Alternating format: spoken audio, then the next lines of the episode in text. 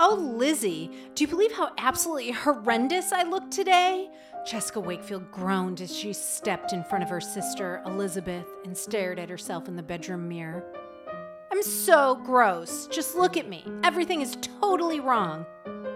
To begin with, I'm disgustingly fat. With that, she spun around to show off a stunning figure without an extra ounce visible anywhere. She moaned again, this time holding out one perfectly shaped bronze leg. Isn't that the grossest? I swear I must have the skinniest legs in America and the bumpiest knees. What am I going to do? How can I possibly go to school looking like this today? Today of all days.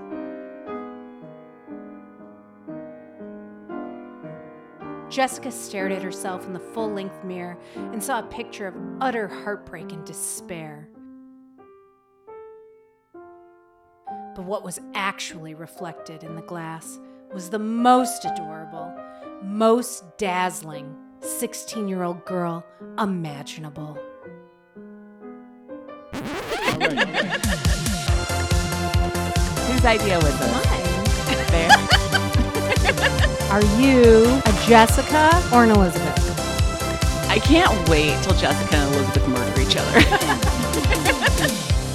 Wakefield! She ain't so sweet and her valley is deep. It's Elizabeth Gomez. She's an Elizabeth in the streets and a Jessica in the sheets. It's Adrian Gunn. And this is Wakefield, where two middle-aged comedians realize that all their problems started with Sweet Valley High. Each week we read a Sweet Valley High novel and talk about how the most beautiful twins in all the world, Elizabeth and Jessica, completely fucked up all our impressions about what it means to be a woman. And also, oops, how we still love them for it. Give me a goddamn lavalier and a red Fiat right now. Today we're talking about Double Love, the first book in the series. And just in case it's been a minute, or let's be honest, it's been about 30 years since you've read this book, we'll recap it for you. And then we'll welcome our guest, writer and pop culture fanatic Kim Nelson, to help us figure out what in the hell is an all-American girl anyway. And then we'll play a round of our favorite game, Who Said It? Jessica Wakefield, Bruce Patman, or a terrible person on the internet. All right, let's start at the beginning, Elizabeth. Are you a Jessica or an Elizabeth? So we've been through this before, and I don't think that I'm either or. But I definitely think that maybe I could be a Todd. Like, I could definitely be the basketball star. I could definitely be the person who could be like, I like everybody. Everyone's super cool. What about you, Jessica or Elizabeth? I mean, obviously, like any American girl, I wanted to be a Jessica while living as an Elizabeth. You did not. Of course. I was super nerdy, read books. Like, I would have loved to write the gossip column from the paper versus the eyes and ears column versus actually doing anything scandalous. I absolutely am a big fan of Scandal. You know, I grew up in the 80s, so like Dallas, Dynasty, all of those things hit hard for me. But I definitely didn't want the like result of what happens when you're being kind of a crappy person. Listen, we're going to get into this book, but all I have to say is in this book, everything Jessica does, minus the backstabbing, is 100% things that Elizabeth Gomez would do. Absolutely not. I like have no bronze legs. You definitely have bronze legs, but you would also have bronze legs. You would jump into a convertible with a totally sketchy guy, run off to the bar. That is not true. I would definitely run to the bar, but I would take an Uber. So tell me, what is it that you what made you decide to like come up with this idea for us to do Sweet Valley High podcast? So look, COVID hit. I was very bored. One day I decided I was going to get all the Sweet Valley High books on eBay. They were delivered and then stolen from my lobby, but I would not be deterred. So then I ordered a whole new set. So I have like $500 invested in vintage Sweet Valley High books. So we had to do something. I 100% would say that if I were talking about Adrian during COVID, accepting her or looking for her Sweet Valley High books, you were definitely a Jessica. You were definitely like, this is the worst thing that's ever happened to you. You could never, ever deal with it. This is like, how are we going to start living our lives without these books? There was some drama that I felt about losing the first set of books. I think that there was something happening, right, with COVID and with like 2020 and Trump and all this nonsense about like hearkening back to something, right? So like ordering those books really was like about being 14 or 15 again and like wanting to reconnect with, I don't even know, something. I mean, my mom used to take me to the Walden Books in the mall. And you know, they used to churn out these Sweet Valley High books, right? Like you'd get like, there'd be a new one every month. And my mom would take me and I'd buy like 5 at a time. And then I'd go home and like read them all. What's your history? I mean, I'm really glad that you had a mom who could afford 5 at a time. I mean, I think we're really getting to know this Jessica. My mom could not. So I had to walk to the public library. You got Sweet Valley High at the library? Yes. And then they had a special like little display case. Like it was like one of those twirling book things. So you would stand there for hours and just kind of flip through them. And my favorite thing was always the cover art because I never understood it. But I always was like, I love these beautiful blonde twins. And I think that really set like set in motion for me like my obsession with like plastic surgery and Barbie dolls. Like actual Barbie did not. But definitely these two twins were like everything to me. I thought they were super pretty. And then they had this life that I could never imagine. I mean, who has a Fiat at 16? It's red and it's a convertible. But maybe we should give our listeners a little background about how we both have different backgrounds, but we have come to this same book series and then we take away similar things and then different. So how'd you grow up? Where'd you grow up? Who are you? I grew up in a small town called Hopewell, Virginia. And my mom was a waitress and she was never home. So I spent a lot of time alone. And I loved to read. I was like, I mean, this is kind of the dichotomy, or not the dichotomy, the yin and the yang about who I am, I think, is like there is definitely a person inside of me who really loves to be at home and be quiet and read books and watch documentaries. And then everyone knows me as kind of this like wild party bar chick. Jessica. And that's like, maybe, I mean, that's kind of the appeal to both of the twins is that they're two very extreme sides. But yeah, we were not we were a military family and we didn't have very much money and we were just trying to get through. Books always helped me escape. And that's why I love these twins. But you grew up on is it called the North Shore? Definitely not. I grew up in Rockford, Illinois, which is possibly the armpit of America. My parents were both teachers. And as we've had many laughs about in the past, my father used to spend his evenings watching the McNeil-Lehrer Report and needle pointing religious art that he drew himself. And my mother was a functioning alcoholic for most of my childhood. And by functioning, I mean, she would start drinking by like 3 p.m. and would be passed out by 6. So I had a lot of time to read. I mean, reading really helps deal with trauma. It really does. But as we've talked about the twins and like who they represent to us, and we'll get more into this when Kim gets here, but you know, I'm blonde. I have gray eyes. They're not blue, but, you know, close enough. You have very beautiful, beautiful Aryan eyes. Thank you. And Elizabeth is, I'll let her say it. I don't want to be unwoke and characterize Elizabeth's history. I'm Korean and Puerto Rican. I'm dark skin. I do actually have very bronze legs and chest, which are very natural for me. I don't need a tanner of any sort. I do love in the summertime how many people are always like, "You're so brown," and I was like, "Yeah, I was born with pigment in my skin."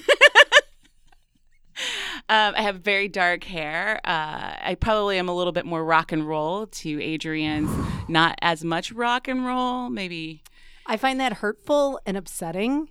But also accurate. But so you're really talking to Adrian is the Elizabeth, and our Elizabeth is Jessica. No, I'm Todd. You're not. I'm Todd the Cypher. All right. So before Kim gets here, I really feel like for our listeners who probably have not read Double Love we haven't read it in a million years, but we did read it. We need to tell them what the hell happened and what were you shocked about? I mean, I found so much shocking.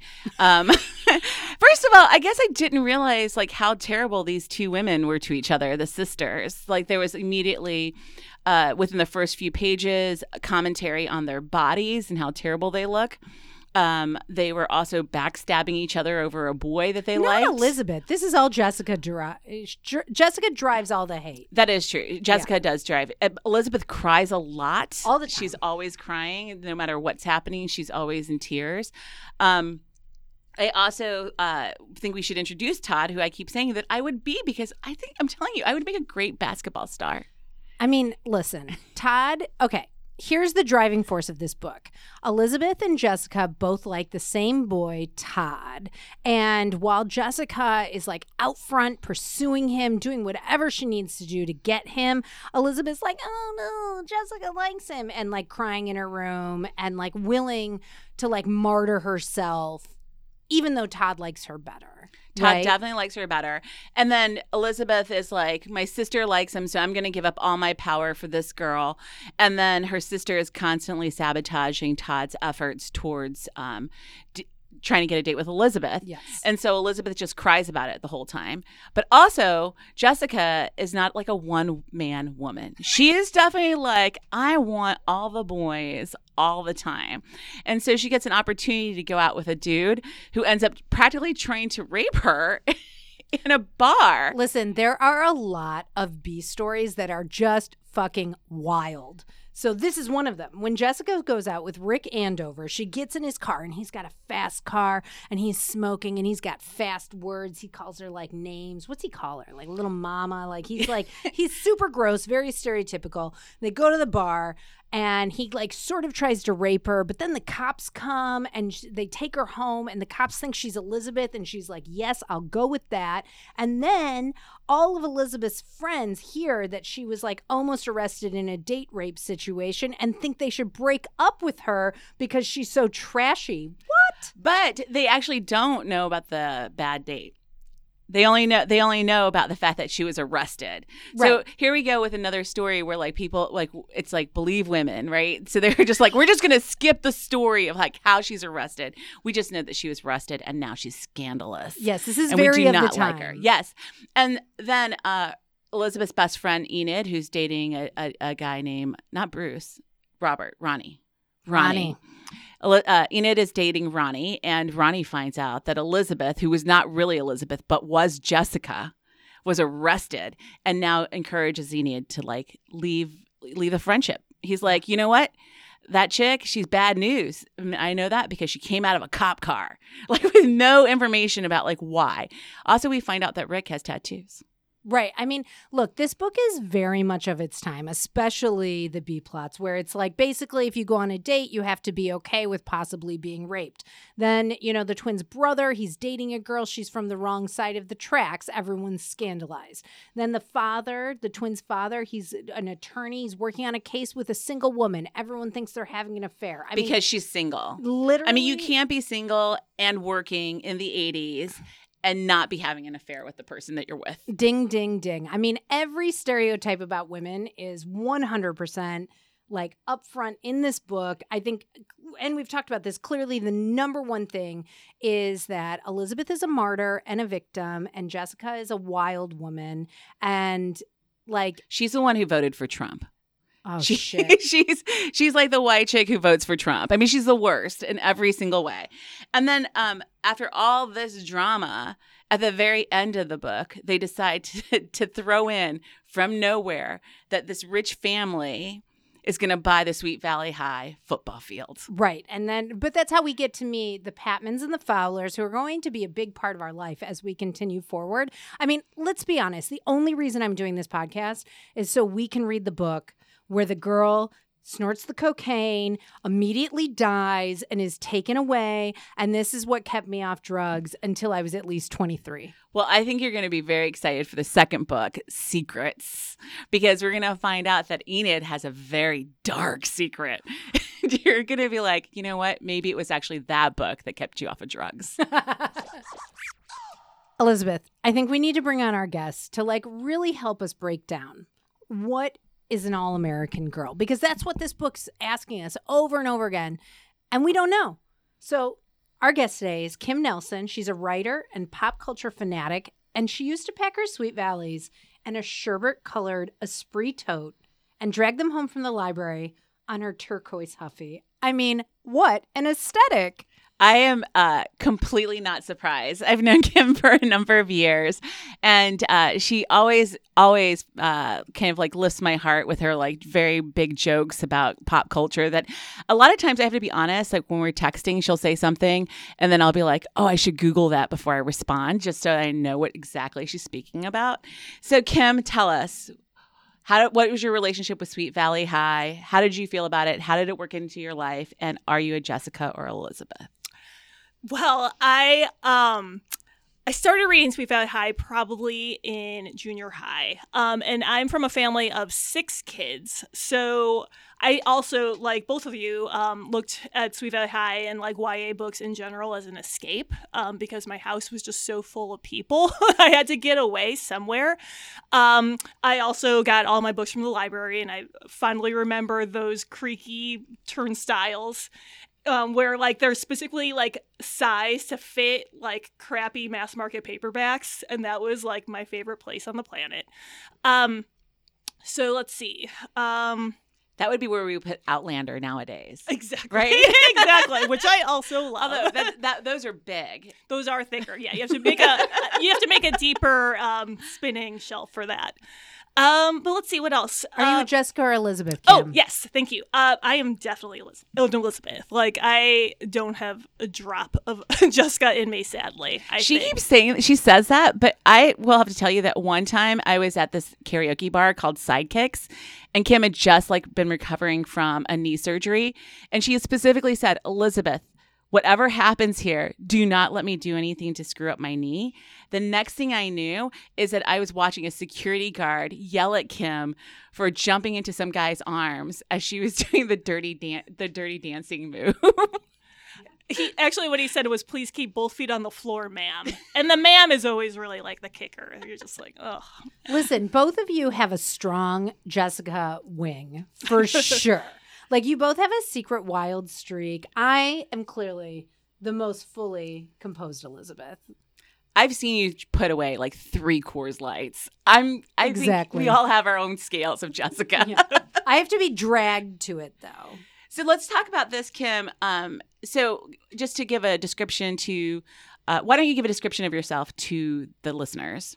Sure, yeah. So I grew up in a very mixed family. I'm a mixed race background. I'm a blended family as well. I have an older half-brother and half-sister. And so at one point, there were 6 children living in the house together. To kind of control this, like, gaggle of children, my mom would basically just let us loose at Blockbuster or the library movie section and just throw us in the basement and like make us watch and consume media like all day long, which is why my brain is like it is today. Yeah, we call you KMDB because she knows like every single pop culture reference you could ever have. But I bring this up about your race is because I really like one of the things that struck me in rereading this book in 2020, do you like how I said that? Is that they keep talking about this all-American girl and what an all-American girl looks like and an all-American girl does. And these are like, I definitely 100% believe that I am an all-American girl. I grew up in a military family. I have this immigrant mom. You know, I love America. I just, eagles, flags, I'm all into all of it. And so it really kind of stuns me every time I'm reading the statement all-American. And it's really just about blonde hair, blue-eyed people. So I'm just wondering, like, did you also read that and notice that, and how did that make you? What did that make you think of? Absolutely, I could not remotely relate to Elizabeth and Jessica, and like in terms of like physically how they looked, or as well as all their friends. There really was no diversity, in, like not just in race, but in like financial background or cultural background, religious, anything like that. Everybody was very much the same. It's a very homogenous community that's depicted in the books. So I did have a hard time finding myself within that scene. I think though, even like as a middle school reader, I kind of knew like this is kind of bullshit. Yeah. Well, for real, though, because, like, there's... Sweet Valley is not bullshit. Oh. Because, like, I'm like, you can't have something that, like, leaves out such a huge amount of people. And, like, when I look at my own family... yes, you can. It's called America, Kim. Which, by the way, I think Elizabeth secretly voted for Trump, even though she went to the Women's March. Oh, and no! I think Jessica is one of those people who brags about the fact that she's never voted in her life. I think is very accurate. Let me read the real quote so we just know it, okay? It's, both girls were 5'6" on the button and generously blessed with spectacular, all-American good looks. Translation, white. Well, and Aryan white. Also, I mean, I think if you talk to anyone in our age group, right, about Sweet Valley High, what's the first thing that they know about these girls? They're a perfect size 6. Blonde and beautiful. What also is very funny about their description, too, is that the author, Francine Pascal, is just talking over and over again about, like, their tan arms, their bronze chest. They're like, so it's really funny to me that, like, it's all American until it comes to their skin color, in which they're talking about something a little bit darker. And but so that's like, that goes straight into, like, what is currently, like, Instagram beautiful white is, right, which is, like, you know, white girls with tans and then, like, vaguely cosmetically enhanced, vaguely ethnic looks. Right. Like, they have the bigger lips, kind of the hairier eyebrows. Higher cheekbones. Yeah.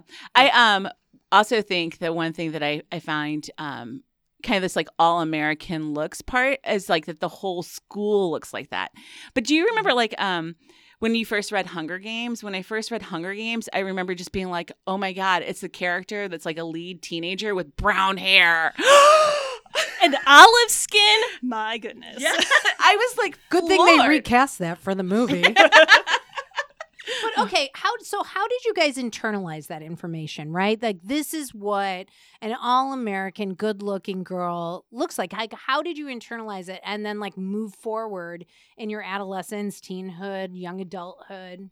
I think a big key part of that perfect size 6, which I know has stuck in the brains of so many women I know who grew up the same time as me, was also the fact that even though, like, from the outside, they were, like, the epitome of, like, you know, what would be considered, like, classically, like, attractive, they couldn't see themselves that way. They still had to hate on themselves about it. And I think in the first pages of the book, Jessica's talking about, like, oh, look how gross my legs are. And her twin sister next to her, who has the same exact legs, like, first of all, how rude is that? But second, like, you're, like, she's saying this in front of her sister who looks just like her. And, like, neither of them could, like, look at what they actually looked like or, like, be proud of that or confident. It was like, no, you have to, like, constantly talk about, like, I'm not perfect enough. I'm not good enough. That's a really – do you remember for the Amy Schumer show when it used to be on? They had a great skit once where, like, these women were kind of out talking bad things about themselves. So they're like, oh, I'm so fat. And then the other person was like, well, I'm so fat, but also this. And then they just kept going until they all, like, literally exploded. And I thought that was, like, that's exactly what you're saying. For me personally, the thing that I think this is set in motion for me and will never die is my obsession with people like Pamela Anderson. Pamela Anderson forever and ever is, like, going to be, like, my epitome of, like, what is gorgeous and what is beautiful, even though I know intellectually that's not necessarily what I'm attracted to.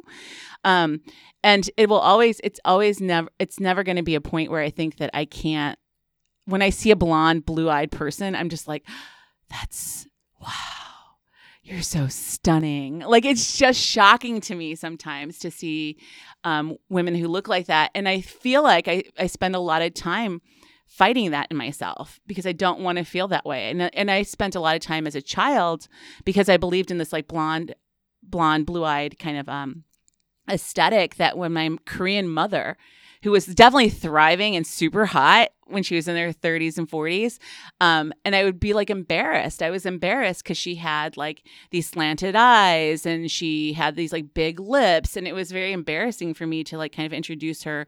And it's hard for me to say that right now because it hurts my feelings to say that, and I think it would hurt my mom to know. But that's really, I mean, when we back to the point of the podcast, it's really where shit fucked me up. Yeah. I mean, we've talked about this a lot because I always think it's really interesting because I actually have blonde hair and my eyes are, like, maybe blue in the right light, but mostly gray. But I never, it's like what Kim was saying, like, I always felt not as good as Jessica or as Elizabeth for sure, you know? And, you know, I was just talking to my friend Taylor and she was losing weight and she admitted to me, I'm outing you on this podcast, Taylor, that literally when she was making her goal weight, a perfect size 6 was like part of it in her mind. And I'm like, my God, we're like women in our 30s, mid to late 30s, 40s. And it's like this shit imprints on you like immediately. And then you can't get rid of it. And not to do any spoilers, but Elizabeth and I did just start reading the second book. And it starts the exact same way with Jessica being like, I'm so fat, I'm so ugly. And then the book telling you that she's perfect, which leads me to kind of this next idea of like, what did you learn about womanhood from this book, right? Like, to me, it's like, these are two sides of the same coin, right? Like Jessica's wild and exciting and men love her. And Elizabeth is good and a martyr and a victim and true, you know? And like you're supposed to somehow be both of these things all the time. Yeah, like why can't we contain multitudes and be both? Yeah, like that, one thing about I mean, honestly, both of them, even though Elizabeth is, you know, the straight A student and the overachieving journalist, they're so focused on boys the whole time. And like they look at the relationships almost like as a prize, or like Jessica especially, it's all about status. And she like attaches her identity so much to like what boy she's with or what boy is interested in her. Like she can't be complete by herself. And I 100% identify with that, and thinking it like 100% got me married at 23 years old. What a fucking nightmare for me, right? But like, I mean, those things really shape, you know, my greatest dream was to be 100% the most basic queen of basics. You know, like have these like very boring, like you get married to this like popular guy and then you live in this like house. And like, I think all this stuff was formed here. I got married a year earlier than you. But I actually don't think that my motivations were the same as yours. I think what I was unable to do is speak up for the things that I think I wanted. Which is what I feel like that's what Elizabeth does in the book. She never comes out and says to Jessica, like, hey, I'm really interested in this guy. Like, let me have this moment, or like, let me, you know, like, let's talk through. But the other thing that I think is really interesting is the idea of how you treat other women. So, you know, when I grew up, and especially in the 80s, it was like women backstabbing women like in all the TV shows were like, hitting each other, fighting over men, fighting over money. And this book really emphasizes that in terms of how terrible you can be to each other, like even your own sister. So when Kim and I met, actually, we met through the Windy City Rollers, which is the roller derby league that I started quite a while back. But I remember we used to do interviews with skaters when they first came on to the league. We would say to them, what is the thing that you find most difficult? Like, what do you think is going to be the most challenging thing that you're going to have when you join the league? And almost everyone was like, working with other women. And so when I'm reading this book, I'm like, oh, yeah, okay. Right? Like if this is your formative years and your sister is like sabotaging phone calls from the boy that you like, and then like forcing and then pretending to be you when she's not supposed to be because she's like being arrested, like how do you trust women based on that alone? It's a good question. No, I mean, I think that's a really excellent point, because we see friendship in like different areas, right? Like we see the twins together, and Jessica is constantly doing bad things to Elizabeth, and Elizabeth is constantly forgiving. And then we see Jessica like on a warpath towards popularity, right? She's going to be in her high school sorority, which I did not know happened in high school, but as a Delta Zeta, I loved. But anyway, so we see Jessica, like basically her friendships are about popularity, right? But then Elizabeth has Enid and they're close. But then Enid is like maybe going to drop her over this like false accusation that Elizabeth was arrested and is now a whore. I mean, there's just a really complicated and stereotypical description of like what being a girl is. And it doesn't surprise me that I made a whole lot of bad decisions as a young adult. And it's probably Sweet Valley's fault.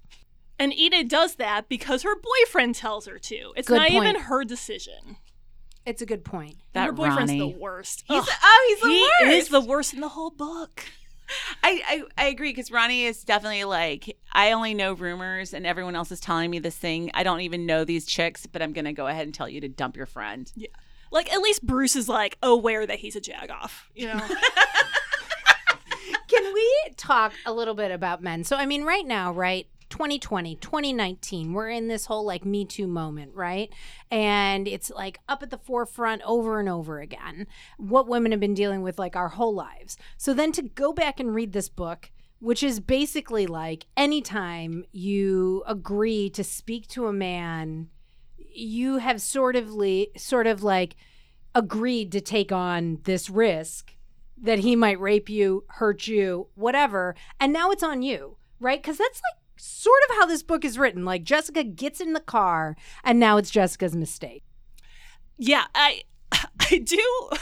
One of the scenes that really jumped out at me upon rereading this as an adult is the scene where Elizabeth and Jessica end up in the car with Rick Andover. And correct me if I'm wrong, because my memory is the worst. But, like, and they don't even save themselves from the situation. It's Todd with some serious Fast and Furious Dom Toretto moves. Somehow, like, cuts off the car and like wrangles them around like a border collie. I don't even know how he does it. I think it does happen in the parking lot of the shady bar, so it all comes full circle. So again, once they're rescued by another male character from the other crappy male character.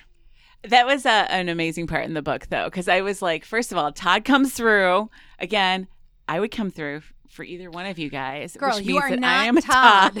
He's barely a person. Yeah, I mean, he's a total cipher. He has like three lines. Also, when I read that part of the book, I was like, Kim is going to love this so hard. He's like a sentient basketball jersey. Like, yes. But the Fast and the Furious part, you're exactly right. Yeah. Of course, Kim loved that part. Yes. Where, like, I like the bar fight. Yeah, but let's go back up to the part where, like, Jessica gets in the car. She's going to go on this risque date. And then he's, like, immediately basically a date rapist. I mean, it was very uncomfortable to me because it just reminded me, I guess, of all the experiences. Like, my son asked me the other day if I had been, like, assaulted, and he's 11. And this is because, you know, they talk about this stuff now in a lot of different ways. And I was like, look, I haven't been personally, but I know many, many women who have. And every woman I know would say they've been in situations that made them uncomfortable. And there was just something about the way this scene was written. It was just so matter of fact that Rick would be like touching her, grabbing her, and that it was somehow a little bit her fault for even going there in the first place.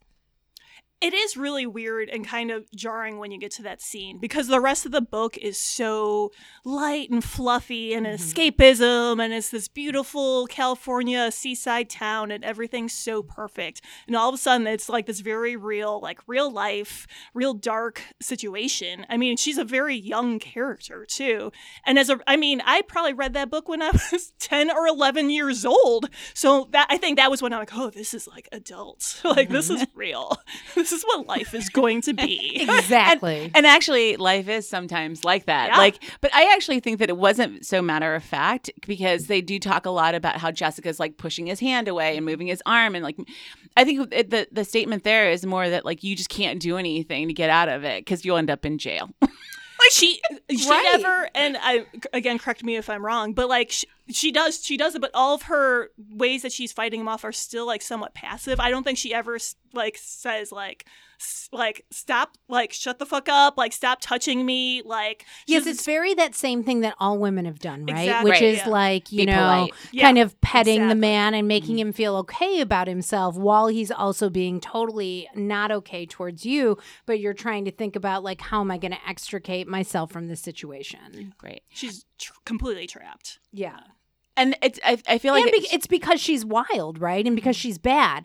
And, you know, I was just watching Away on Netflix, highly recommend. And there was like another sort of scene that kind of reminded me about this, right? Like if you're a girl and you kind of step out of line, you're immediately at risk. right? And it's just something we accept versus being like, okay, maybe men need to be better. Well, I mean, I think that also goes back to even like the way that we portray, like women are portrayed in the book, right? So like even the single woman who's working with her dad is all of a sudden some kind of like hooker, like marriage breaker upper kind of person. I don't even know what the words would be. But I also keep thinking about how then Jessica, like after this whole thing happens, and she's having a fight with her sister, Elizabeth, because Elizabeth finds out that she is like pretended to be her when she got arrested. Also then goes on to make up a story about how Todd tried to rape her. Thank you for bringing that up because it completely slipped my mind until just right now. And that was like literally outrageous. So basically, Jessica still, after Todd is like, you know, I really want to be with your sister. No matter what, Jessica's not going to let it go. And so she basically tells her sister, Elizabeth, that Todd is a date rapist and made her feel uncomfortable. And Elizabeth is like, oh, no, not this guy I liked. He's a rapist. This is sad. And then eventually it comes out that like, no, I just made that shit up. And everybody kind of skips off to the football game. What the fuck? I was like, I don't even know what is happening. Why am I reading this book? That was literally my feeling, was like, I love Adrian so much that I'm going to keep doing this. But I was like, this doesn't make any sense at all. And the fact that Elizabeth just like lays down for it. She's like, okay, my sister has now impersonated me in this criminal action. And then also on top of that, she's sabotaged me for the boy that I like. And now she's like pretending that the boy that I like has raped me. Now, I don't have a sister. I don't have a sister, but I've got to ask him. I know you do. Has your sister ever done that to you? Any level of that? No. Not a sister thing. I'd also wanted to say that the Babysitters Club would never do that to each other either. It doesn't have to be a sisterly relationship. That's true. It's Claudia and Dawn, never. Exactly. We're talking just good, solid friendship. You don't do that. With a business. It's inspiring. Goals not associated with men. Love it. But, you know, honestly, isn't Jessica, though, a bit of a beacon of feminism? Isn't Jessica, like, trying to get out from under all the trappings of being a lady? Like, you know, she's going to go on a date. She's going to do what she wants. I mean, there's a reason why people love Jessica. I mean, if you ask anyone, people will say things like, I mean, obviously I'm Elizabeth, but I always wanted to be a Jessica. I think it's probably a lot about the idea of like being wild. Like, I mean, for a long time, women were supposed to be demure and quiet and kind of settled in. And to have someone like Jessica, who's like super, super crazy and wild, is exciting. The problem with it is that she thinks that in order for her to be that way, she has to just like plow over all these women. And that is the hardest part to deal with. You know, when you talk about feminism, I think a lot of people probably do feel that, like some women just don't understand that. I mean, I have two daughters who are now in their, you know, late teens, early 20s. And I remember my oldest one at one point saying to me that she wasn't like good making friends with girls. That it was hard for her to make friends with girls. And I was just like, this is still decades and decades and decades into this is still an issue, because actually all of this is fairly new, which is crazy because in the 80s, I do remember like the movies were all about like women who were power women with big shoulder pads because, you know, women can now run businesses. And that wasn't that long ago, you know?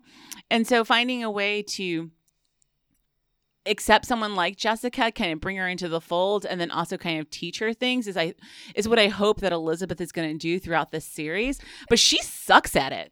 She's really not going to do that because Elizabeth is the perfect woman, which is docile and, you know, agreeable and puts her needs last. Like, Elizabeth is going to be a great mother who, like, maybe drives her van load of children into the lake because she just, like, can't do it anymore. I mean, but she Jessica has a shift change. She has a character shift. Not really. At the end of the movie. I mean, at the end of the book. It's a book, Elizabeth. Right. At the end of the book, she's like, I'm going to push my sister into the pool. Oh, God. I mean, you're going to give her a lot of credit for that. Look, I mean, bottom line is Jessica is not intersectional. It was the 80s. She wasn't. She doesn't know how to be intersectional because literally there are no people of color at the school. It's a problem. And I hope we're going to encounter perhaps some LGBT people, perhaps. And, you know, the Wakefields are not the richest people in town. Those are the Patmans and the Fowlers. So we're talking about, you know, middle class people. Kim, I'm dying to know, though. Like, at the end of this, so, like, you read it when you were a kid. Now you're at the end of it. You're rereading it as, like, a full-grown adult. What were your, like, biggest impressions? What were you reading it and, like, what the hell am I been reading? Or what were your feelings about it? It made me, like, it brought back a lot of memories of reading it for the first time. And I feel like even at that young age of reading it, like, I felt like, well, this is, like, it's pure escapism, and that's what I always loved from and got from it. But it's just so fluffy and so concerned with romance that, like, I don't know if it was ever any, but like the thing that's like was really stuck with me like the deepest. Like, to be honest, what probably stuck with me the most from those years of reading were the VC Andrews books, which is like a really like messed up like weird thing to say. No, because those had like real life sex. And Wakefield listeners, stay tuned because we're thinking we're going to do a whole series on Sweet Valley High and then move on to VC Andrews. We definitely have to Kim back for that. Oh yes, I would be upset if you don't have me back. Yeah, I mean because it's basically an entire book waiting for two siblings to get a little handsy in an attic. Like, it's fucking great. It's almost like Blue Lagoon. Yeah. Was it? But just to kind of summarize what you said, and before we get into the next part of this, which is our game, is you're basically saying when you read it, you believed in love, and at the end, rereading it in 2020, you're like, love is dead. That's my feeling. You might be projecting your takeaway onto me. I don't know. I think like it brought back feelings like I kind of wish I had a convertible. Maybe that's about it. Listen, I literally live with every day. I think many women do. Feelings about their bodies that you're like, oh, this is wrong. This is wrong. This is wrong. This is not good. I'm not good enough. If I only ate better, if I only exercised more, right? And those messages are constantly coming in. Like you're looking at Instagram, you're doing these things, right? And so even if you're educated, you're smart, you know that this is not right.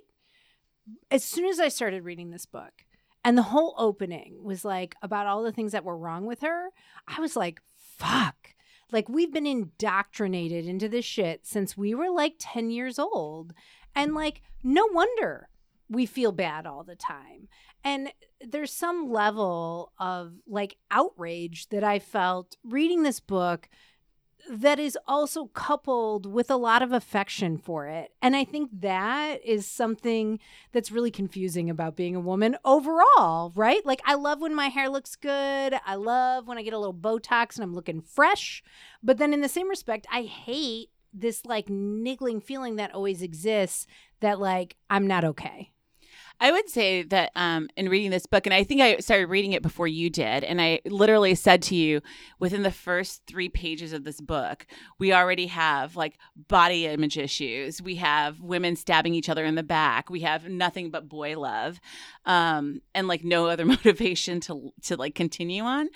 I believe all those things carry through the whole book, and it was hard for me to be like, I'm going to keep reading this series because I think the affection that I have actually is not necessarily about the book, but maybe more affection towards who I was and who I was trying to be when I was that age.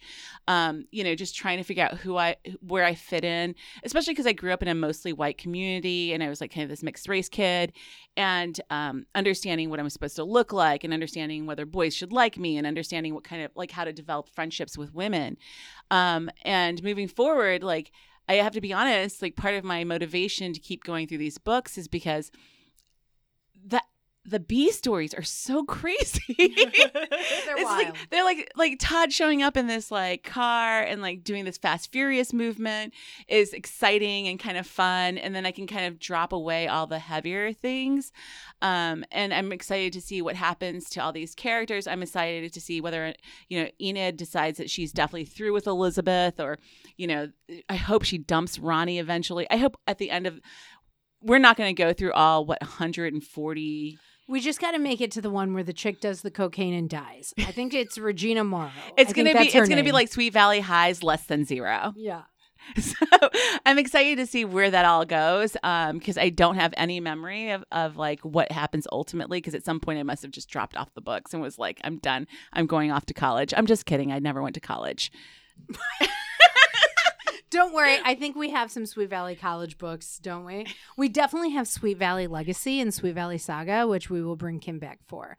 But should we play our game? I'm so excited for this game. I mean, let's play it. So are you both going to play or just Kim? I think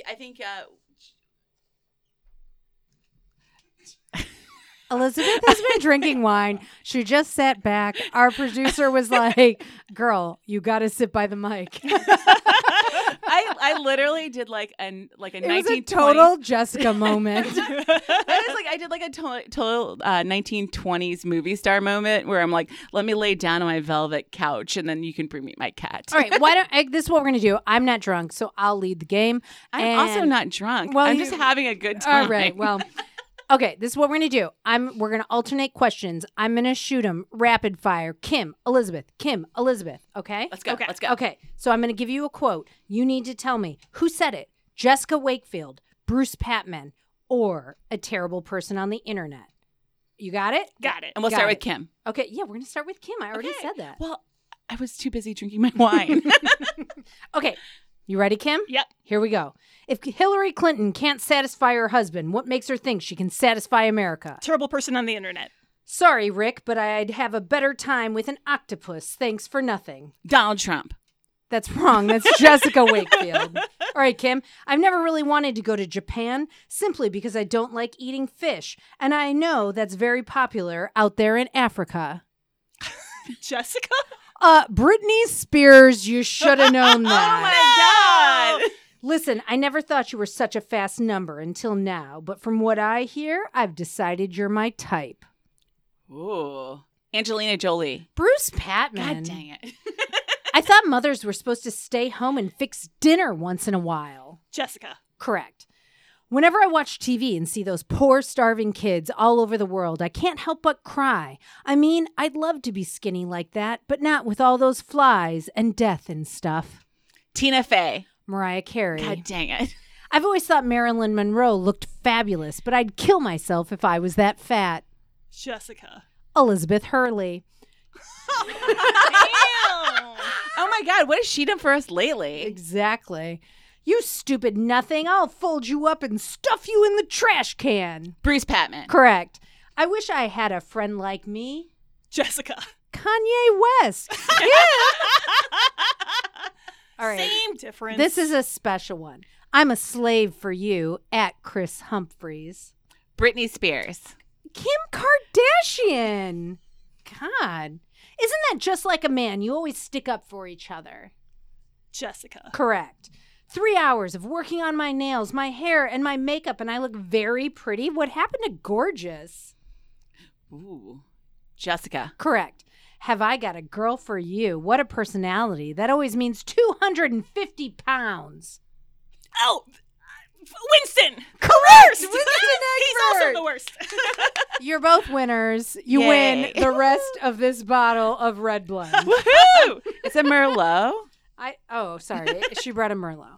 But hey, you guys, we did it. We did it. Thanks for listening to this very first episode of Wakefield. And hey, special thanks to our guest, Kim Nelson, and of course, to the mythical Francine Pascal and all the uncredited ghostwriters who churned this shit out so we could read under the covers all night long. Come back next week when we will be discussing the second book in the series, Secrets. We're Secrets. Elizabeth's BFF, Enid, has a secret that she's terrified will make her boyfriend leave her, and that damn rumor-spreading bitch, Jessica, is going to make sure that's exactly what happens. Follow Wakefield on all the social medias, Instagram, Facebook, Twitter maybe. You know, I would really like us to do a TikTok. You know, I love a TikTok. You know what? You can be in charge of that. Final question, Elizabeth. Fuck, marry, kill. Bruce Patman, Winston Egbert, Todd Wilkins. Easy. I would fuck Winston. I would kill Bruce. And then I'd marry Todd. Wow. I would not do that at all. What about Kim? All right, Kim, what do you got? Fuck, marry, kill: Bruce Patman, Winston Egbert, Todd Wilkins. I would kill Winston, marry Todd, and fuck the rich guy. I'm 100% on board. That's exactly what I would do, but this is also why I stay single, because you know that fucking rich guy does not know what he's doing, Kim. This is also a whole other podcast. I feel like we need a deep dive into this. Kim, we love you. Thanks for coming. Tell us, what do you got to plug? What's going on with you? Yeah, you can follow me on Twitter and Instagram at ponytailup, all one word, and that will have the most up-to-date whatever I'm doing. That's it. Thanks for listening to Wakefield. How would Jessica say goodbye? She would be like, goodbye, but there's Bruce Patman, and I gotta go fuck him. Literally, if we don't get some sex in these coming books, I'm gonna have a problem. There's not gonna be any sex. Is that true, Kim? No, you gotta get to the legacy, and it all happens off page. What? That's when, the illegitimate babies are. Wait, aren't there some whores about town who get laid? But there's no, scenes of it. Only the chick from the wrong side of the track who's fucking the brother. You know what? The next time we have Kim back, I'm going to expect some fan fiction that is Elizabeth and Todd banging. Can you do it? I can make that happen. Golf claps.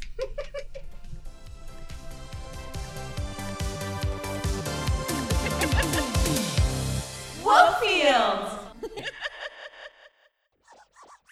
Tell the truth and shame the devil.